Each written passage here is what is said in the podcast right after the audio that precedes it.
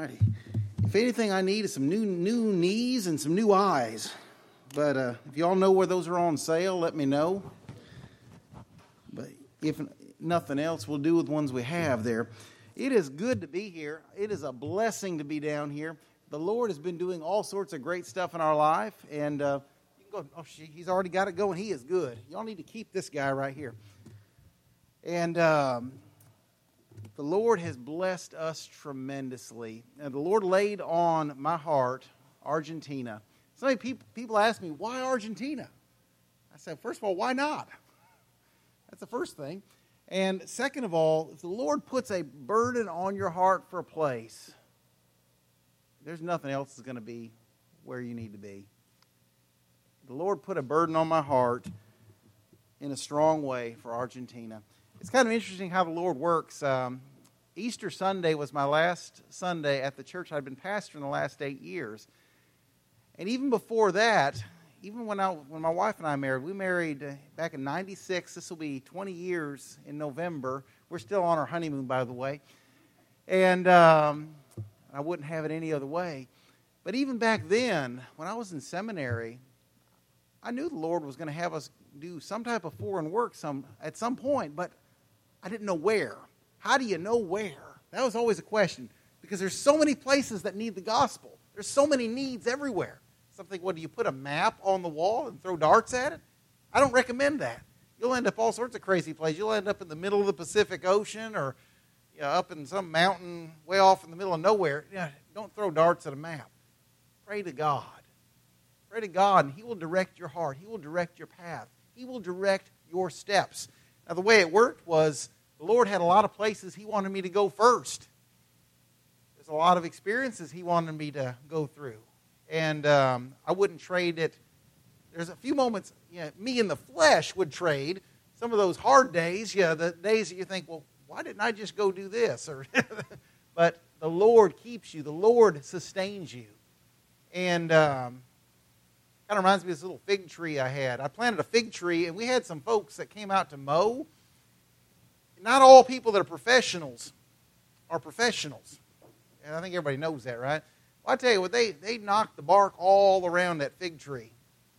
I mean, I thought the thing was going to die because it was cut all the way around that thing. The thing lived. It, it didn't grow very fast, but it, it kept living and it kept growing and it kept coming back. Well, I tell you what, the Lord sometimes wants to knock some bark off your tree. And they say whatever doesn't kill you makes you stronger. Well, that's how the Lord is. And um, the last 20 years, the Lord has taken me through all sorts of places, all sorts of experiences. They're all different types of people. Some people pleasant, some people not so pleasant. And I wouldn't trade it a bit. And I think of Moses. Moses had the purpose from the Lord to bring his people out of Egypt, out of the house of bondage.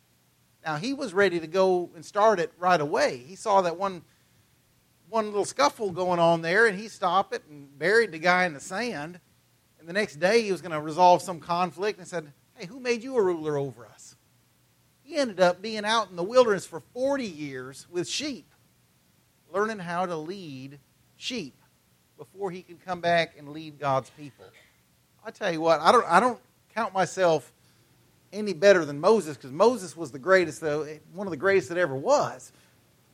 But Lord did it in 20 for me. But anyway, um, God is good. God is good. And He put this burden on my heart. I was um, up at the school there in, in Hardin, Texas, and I don't remember what I was doing. I was in a classroom working on a computer, bringing a computer, helping a teacher with something. And they had a documentary going on Argentina.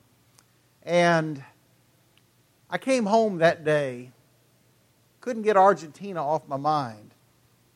And so I was looking up all sorts of things. I was on Google Earth looking at maps and looking at different things. My wife was like, Is there something I should know about? And uh, I said, Well, I'm just looking right now. I'm just looking. And it was like the same day or the same week, you know, Brother Barker, missionary down in Paraguay, y'all pray for him. He needs a sponsoring church. He lost his sponsoring church back in November. Y'all pray for him. Good man.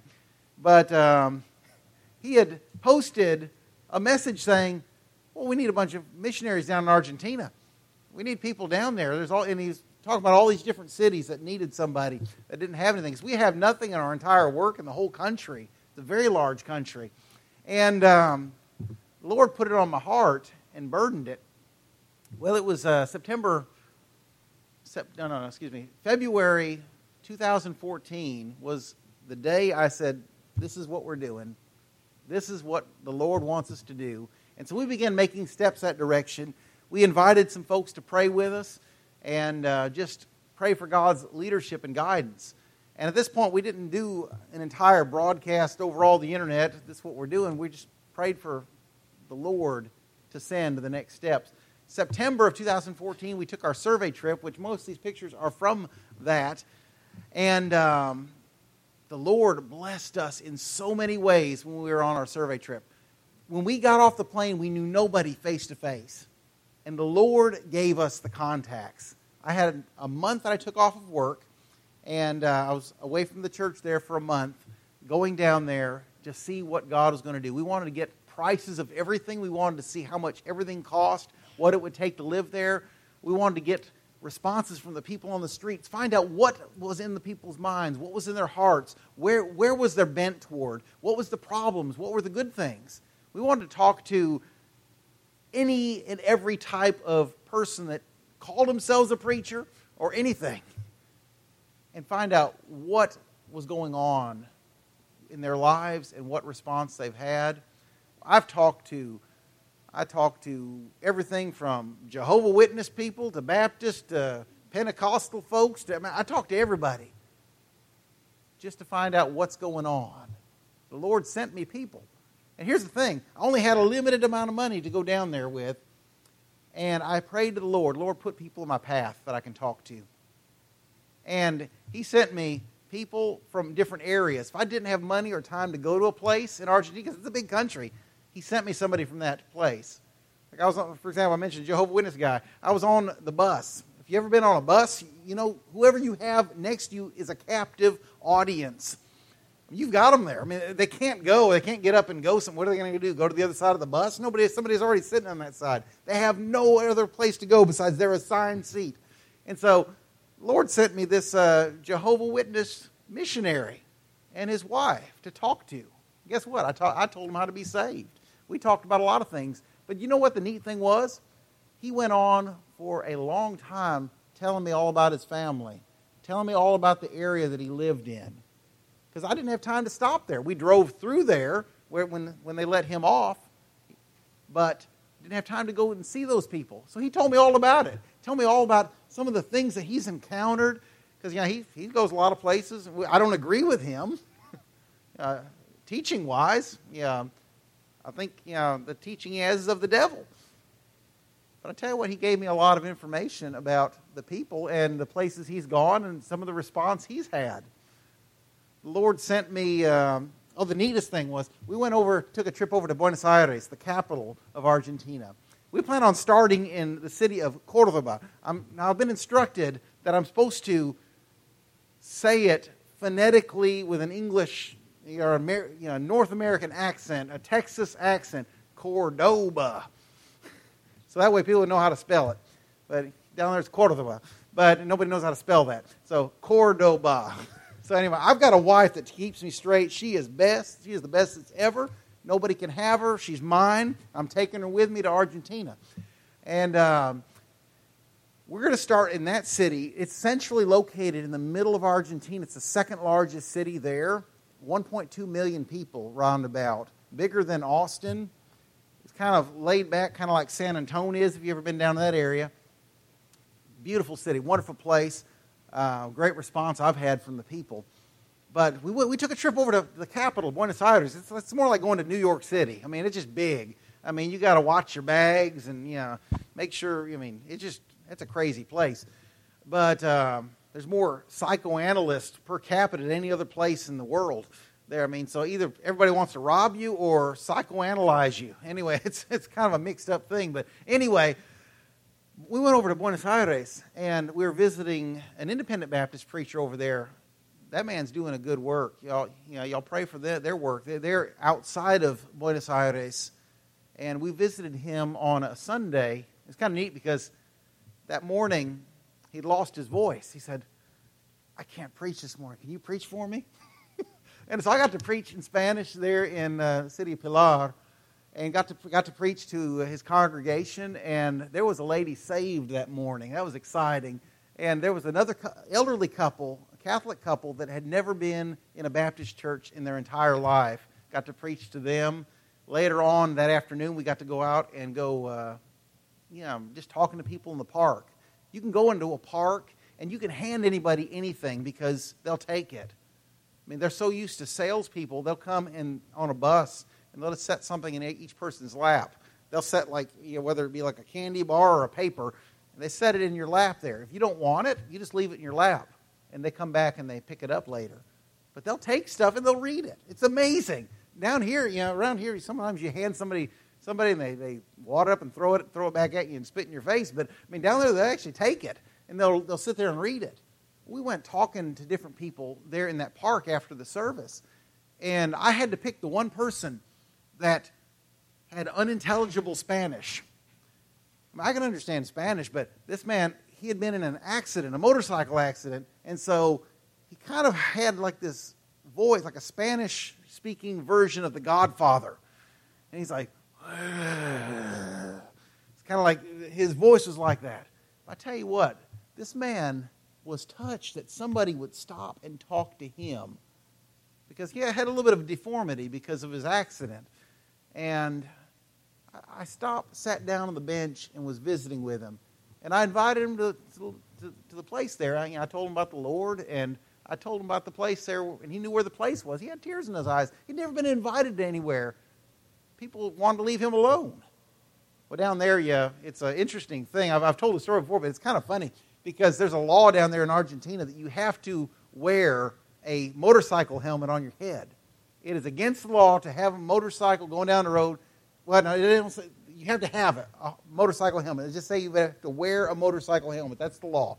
You have to wear a motorcycle helmet. Well, they don't want to wear it on their head, so what they do is they put it on their elbow.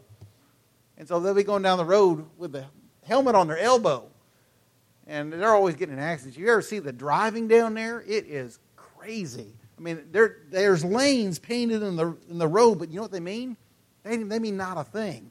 Because they just go, I mean, there may be three lanes and five lanes of traffic. And, um, and the police are just as bad. They're like going on all in between things. And anyway, if you really want an adventure, get in a taxi down in Argentina and tell them to step on it. I tell you, that is an adventure. That, that is an adrenaline rush. I tell you what, I, I didn't see any Six Flags over, over Argentina, or anything like that, or I didn't see any. I'm sure they got them somewhere, but I think they just get in the taxis and say, step on it if they want their, their roller coaster thrill rush. Anyway, um, so we were down in Buenos Aires, and the preacher said, I'm going to this, this uh, party for this other preacher's daughter. They were having a quinceanera, a 15th birthday party. Would you like to come? I said, Sure, I would love to come. Well, guess what was at that party? all of these preachers from all over Argentina, all over, I mean, all over, had come to his daughter's 15th birthday party. So I got to go around the room with my notepad asking them about their area. Uh, God does this stuff. I could not have planned this. And I mean, God did this. It was neat because before our suitcases even arrived, we had a meeting with people that we were scheduled, we, we went to. Before, our, our suitcases had not, not even arrived yet. I talked to the guy at the hostel we stayed at the first night. A hostel, a lot of people don't know what that is up around this area. A hostel is like a hotel, except instead of renting a room, you rent a bed.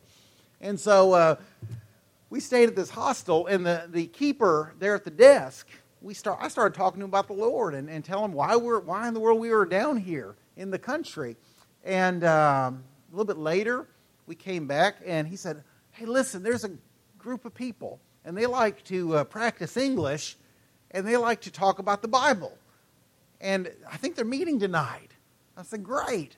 And so, well, tell me where. And, and so he, t- he gave me the name of this cafe where they were going to be. And um, we said, well, let's go. So my wife and I, we got our stuffs. Again, our suitcases hadn't even arrived. We hadn't been there 10 minutes. And we already had a meeting we were going to. And so we walked to the place and found it. And these people were amazed. They're like, this never happens. Nobody ever seeks us out. They never had anybody walking off the street looking for them. And matter of fact, they said, we weren't even planning on meeting tonight. We were planning on meeting, we've been meeting the other day, but we just planned, decided to meet this evening. And they said, How'd you find us? And I said, Well, this, this guy at the at the place there, he, he told us that y'all were over here. I said, they were, they were amazed. They said, I haven't seen him in three years. He turned out being like the friend of a former girlfriend of so and so that was there. Anyway, it was this long relationship of, yeah, how did that happen? Well, it, I have a God in heaven that arranges meetings. I have a God in heaven that can open doors that no man can shut and can close doors that no man can open. I have a God that can do these things. And every time the Lord does something like this, it is a testimony to those that are skeptics.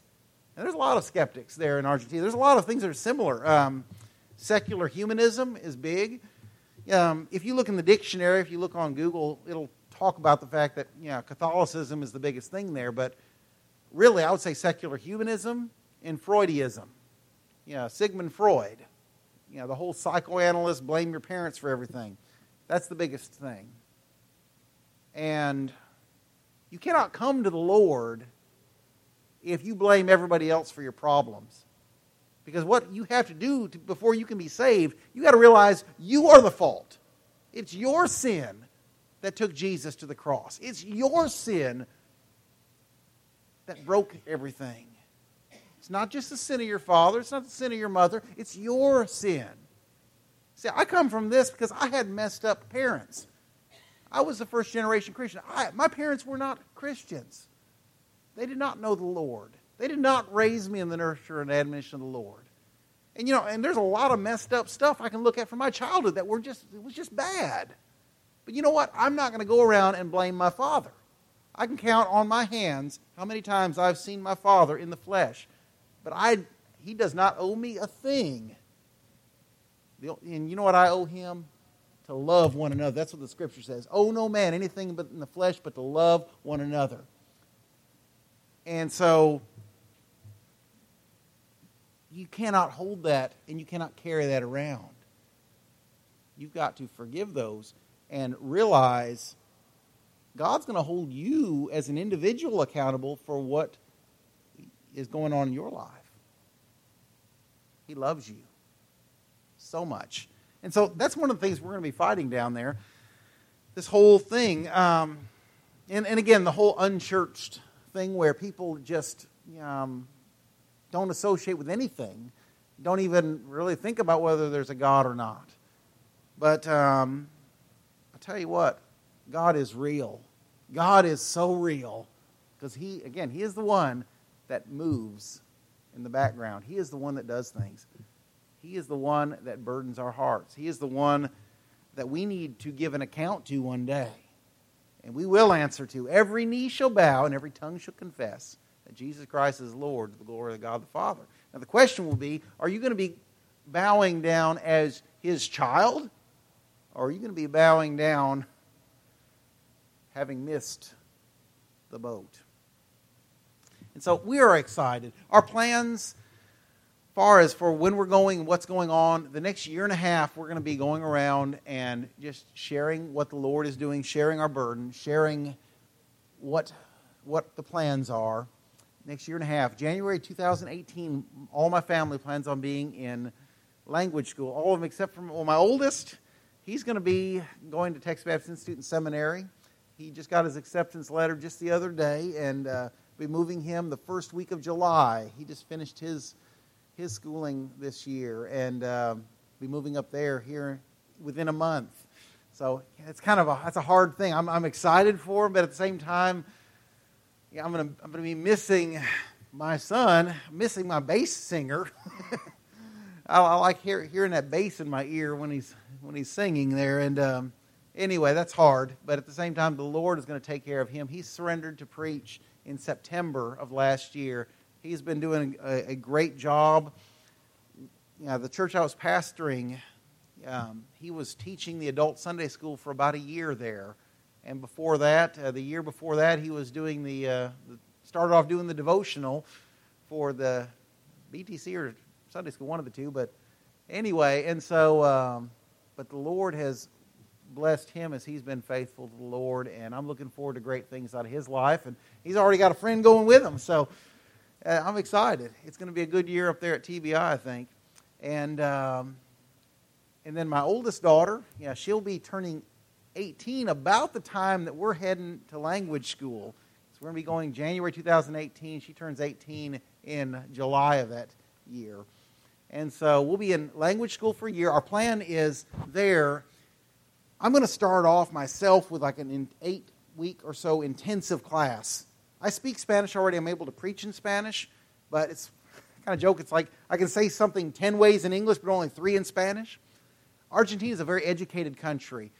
I want to be able to go there and stand toe to toe with a college professor and debate secular humanism if I need without stuttering or calling something a thingamabob. I want to be able to be concise and articulate in everything I say. And so I'm going to start off with a, like an eight week intensive class, and then I'm going to switch off with my wife and let her go full time the rest of the year while I'm homeschooling the kids. And, and the kids are going to pick it up real fast. I'm not worried about them at all. They're going to get it. And uh, while I'm homeschooling the kids, I'm also going to be recording and, and writing materials that I will later use um, in our future ministry down there. But basically, have somebody bleed all over it with a red pen. Basically, I'm going to eat humble pie for a whole year as people correct mistakes. And so that's my goal.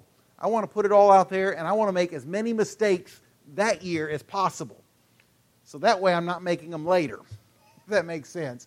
And uh, we're going to go directly from there to Argentina, January 2019. We're going to be there all of 2019 and most of 2020. We're planning on coming back around September, be able to hit all the local uh, state, uh, all the, all the local meetings in local associations, September and October, November, the state meeting, Christmas with the family in December, and fly back 2021 to Argentina to start our second term. And so that's our plans right now. First term, the goals are to learn language, learn the culture, love the people, make contacts, and just see what God does. And when we come back, having that all established, well, I tell you what, it's going to be exciting. Just see what the Lord does with it. And um, all I know is I've got a great God that's able to do these things. If you turn in your Bible real quick to Isaiah chapter 2, Isaiah chapter 2.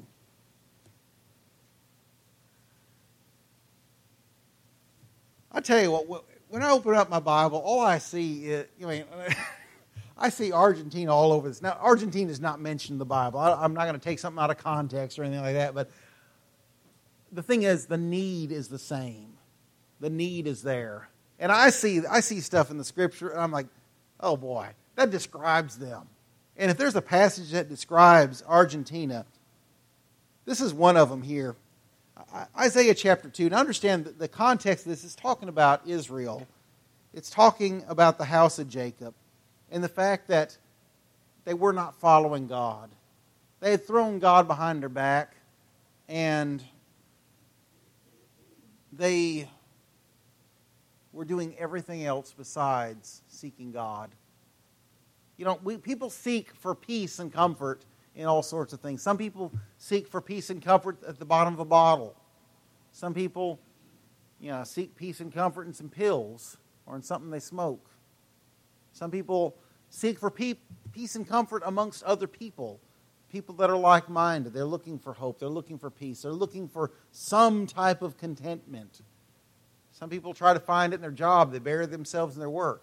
If I was, if I was not saved, I would probably be one of those people because I get in there and, and I'll work, and sometimes my play is work. I can turn fun into work. But anyway, that's why the Lord gave me a wife and family, so I don't, yeah, work myself to death. But some people try to find their meaning, their purpose in their work. Some people try to find their meaning and purpose in the things they have. You know, a lot of young people, and tell me, young people, this is not true. They find their identity and, and their peace, some of them, in the vehicle they drive and the phone they carry. well, what phone do you have? They wouldn't like my phone. My phone is a $39 Walmart phone. So, well, why do you have a $39 Walmart phone? Well, because my cheaper phone broke. I said, well, I had a good phone before that, but it, it died also. Anyway, but um, a lot of people find their identity in their vehicle. You take their vehicle from, the, from that, you know, that, that nice truck with the revving engine away from the young man. I tell you, he doesn't know who he is. Take their phone away from him. They don't know what to do. I mean, what are they going to do? Talk to each other? I mean, they can't even talk. I mean, you know, you, you, you removed, you cut their tongue out. I mean, anyway, where do you find your peace and contentment? Well, Israel was finding theirs in all sorts of other things that they had no business dealing themselves in. Verse 6, if you look at verse 6, well, first of all, let's look at verse 5. Starts the, the previous paragraph, or finishes it. Verse 5, chapter 2 says, O house of Jacob, come ye, and let us walk in the light of the Lord. And understand the context of this is Isaiah is talking about a prophecy, that he, a vision he had seen about the last days, about all of the nations of the earth flowing to Jerusalem beautiful passage there. Talks about you know them beating their, their swords into plowshares and their spears into pruning hooks. Nation shall not lift up sword against nation, neither shall they learn war anymore. And it says, O house of Jacob, come ye, and let us walk in the light of the Lord. And it says in verse 6, Therefore thou hast forsaken the people of the house of Jacob. Now understand when God says he's forsaken the people of the house of Jacob, it doesn't mean that he doesn't love them anymore. And it doesn't mean that he has he is breaking his promises because he's still good. Just he cannot honor sin. If you're living a life of sin, he's not going to honor it. The Bible says that even our prayer is an abomination to God if we're not right with God. We can be praying to the Lord, but if you're not real inside, if you don't if you hate your brother, it's an abomination to God. He said, Leave your gift on the altar go reconcile with your brother first. Then come back and offer to the Lord. Your very prayer will be an abomination to the Lord. So when, when you see here, therefore thou hast forsaken thy people, understand God loves his people, and he still loves the people of Israel. And he still has not forgotten about them. And he doesn't forget about you when you are off doing the wrong thing. He just won't bless you. Cannot bless you. He says, because, look at this, this is important, because they be replenished from the east. I, I like the way that it, Spanish, it, in Spanish here it, it translates it, porque están llenos de costumbres traídas del oriente. They are full of the customs brought from the east. Replenished from the east. That's what it's talking about. They brought in all these foreign ideas. All these foreign ideas. They, and are soothsayers like the Philistines, and they please themselves and the children of strangers. Their land is also full of silver and gold, neither is there any end of their treasures. Their land is also full of horses, neither is in there any end of their chariots.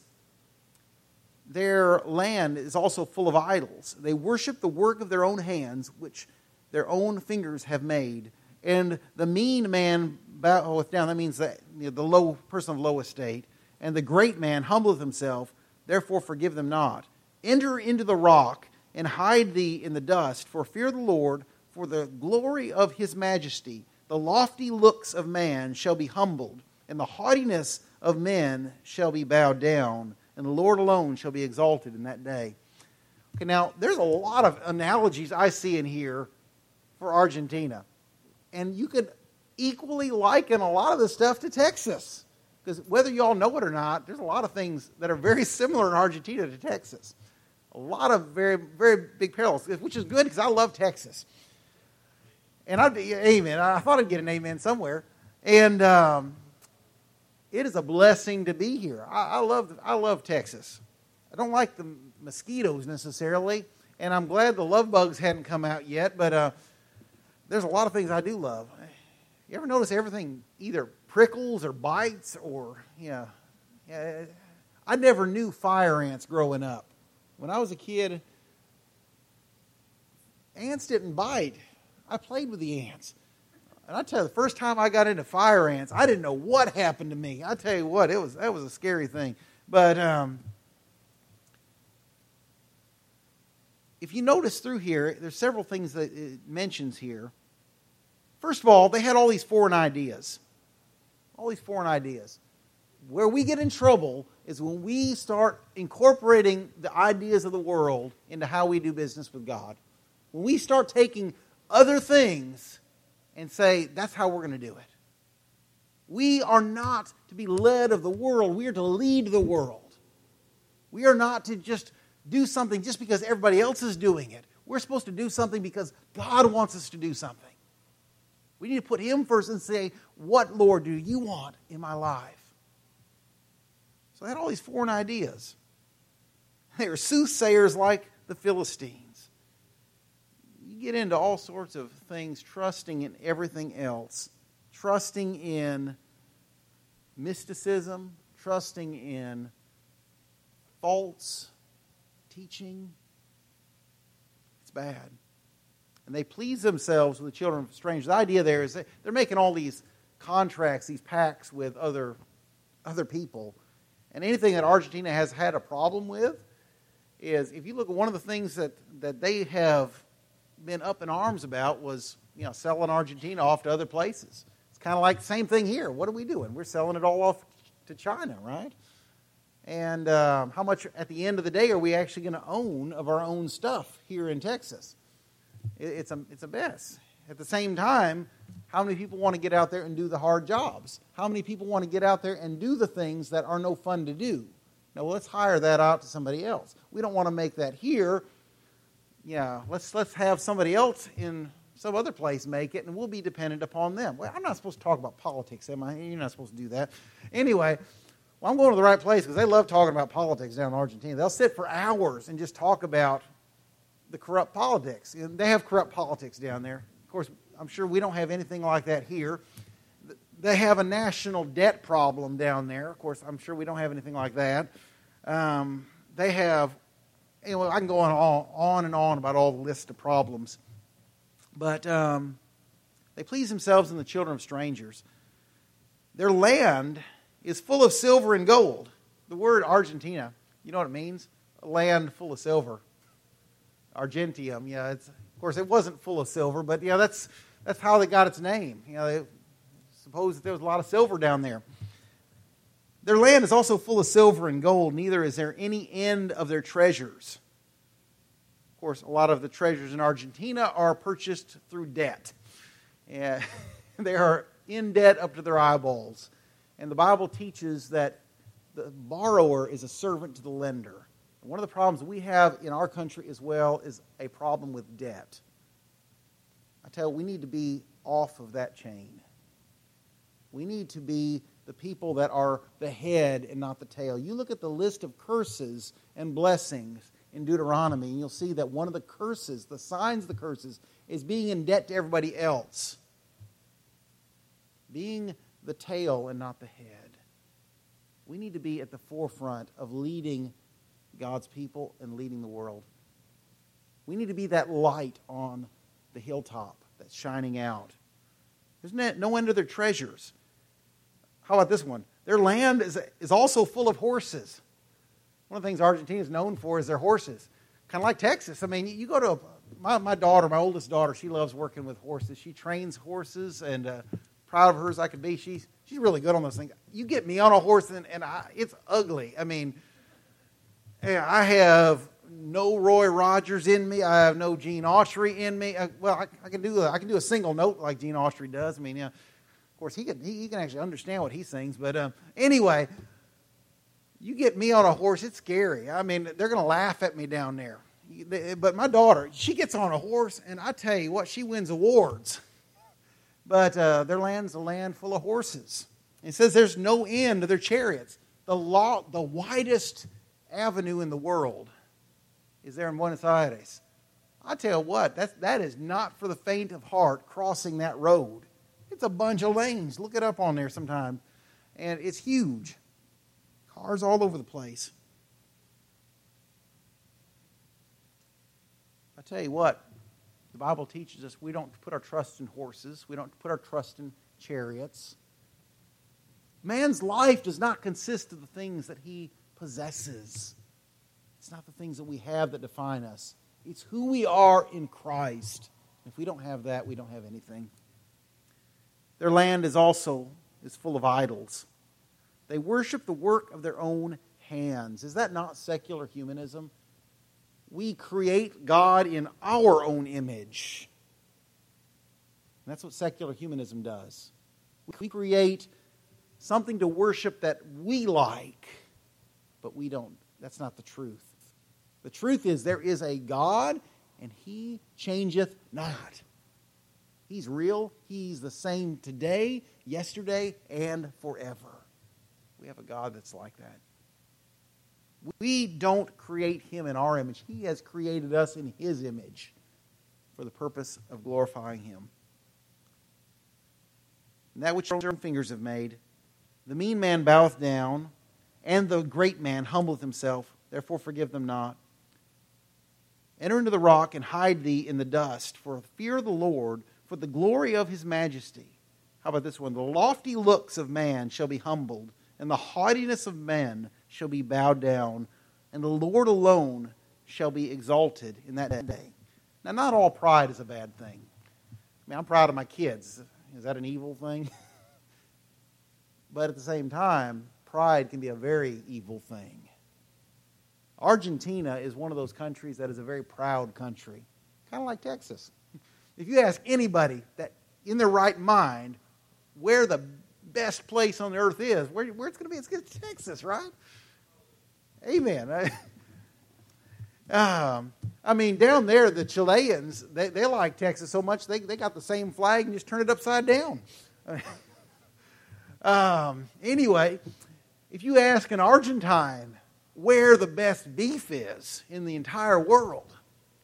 Well, they're not going to say Texas. They're going to, oh, it's Argentina. It's Argentina.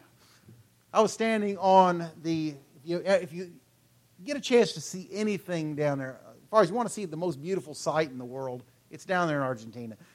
Up there in the north, northeast, there on the border of Brazil and right next to Paraguay, yeah, Iguazu Falls. I was, I was standing on the Brazilian side, right? Looking at the beautiful falls. And, and from the Brazilian side, you can see the panorama of all these hundreds of waterfalls all linked together in panorama view. And so I'm, I'm looking at this just in awe. And right next to me is this man kind of looking his nose down at this thing in contempt. And he says, It's a lot better on the Argentine side. That's Argentina, my friend. And the Lord can break pride. And again, pride in some senses can be a good thing, and in other senses, it's a very bad thing. Because if you are proud in your heart to God, if you said, I will not bend, I will not bow, I will not do what God wants, it's going to have to be that day when the Lord comes back and he breaks you. And that's what this is prophetically talking about. You read the rest of Isaiah chapter 2, he says they're going to be throwing their idols into the holes with the moles and the bats. And say, oh, I didn't worship those. They're going to be hiding themselves in the rocks for the great wrath of God. Again, you can pick, pick up right from here and go into Revelation and see the fruition of these passages, and they're linked. There's a day coming that there's going to be a reckoning, there's going to be an accounting, and people are going to have to stand before God and give an account with what they've done with his son. And what we're going down there to do is introduce them to my Jesus. Introduce them to the Lord. Tell one little story before I close here. We went into a Catholic church down there. Beautiful building. Building was beautiful. Big, huge building. The door was like that thick. It was, an, it was built, you know, several hundred years ago. Right. Interesting enough, right next to this was where they were torturing people back in the 70s. If you ever read the history bit down there, all these people that opposed the government and were disappearing. Yeah, the ones that didn't get out of a plane over the ocean were in this little room, this little building right next to this big giant Catholic church being tortured to death. And uh, interesting enough, through a hole in the wall there, you can see the steeple of this Catholic church right next door to it. So they'd be having services while these people are being tortured to death right next door the irony of it is just horrible. But um, you can see you can see where their nails had scratched the wall. It was horrible, horrible thing. I, I can't even imagine. what some of these people went through, but we went into this building, and I'll never forget this man because he, he entered into the building. He was well dressed, obviously a businessman of some, somebody, you know, at least well off, you know, physically. Had a coat and tie on, but on his face he wore this, this, this burden. You could tell that everything was not right in his life. And this heaviness of, of whatever it was was weighing him down. He was entering that building with his hand over his heart, just with his look of look grief on his heart.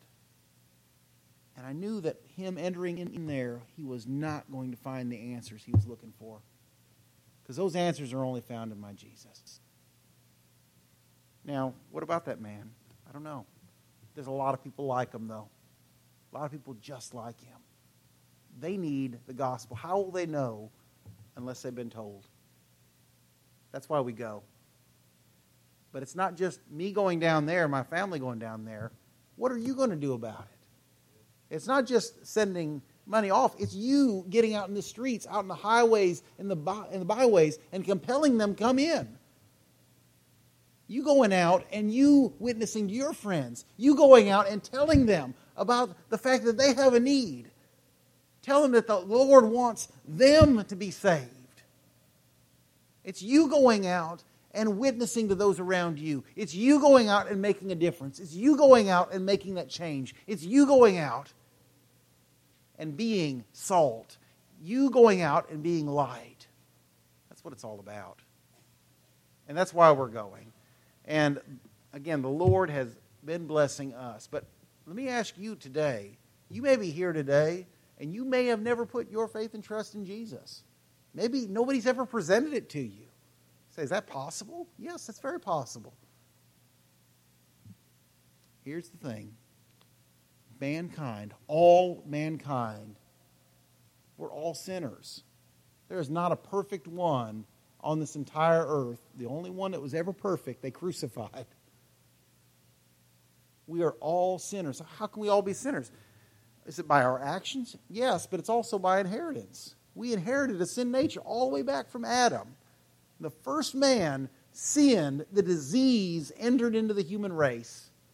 And that disease has passed to every one in his family tree, all the way down to you and me. Every single one of us. Now, not only did we inherit it, but we're also pretty good at it. We not only inherit the sin nature, but we've also almost make it a science, getting good at it. Some people get so good at it they become professional criminals, and you read about them in the paper. But we are all sinners. There is not a single one of us that can say, "Oh, I'm clean.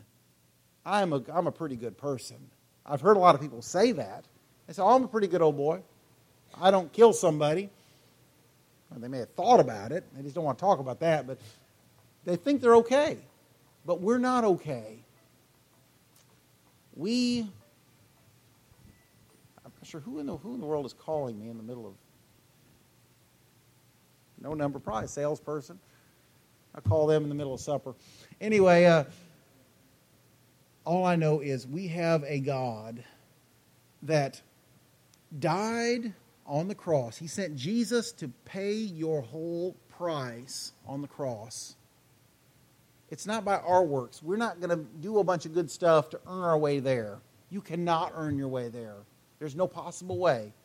Because even if you could, at this point, live perfect from here on out, you still hadn't done anything with every, all the mess you had before now.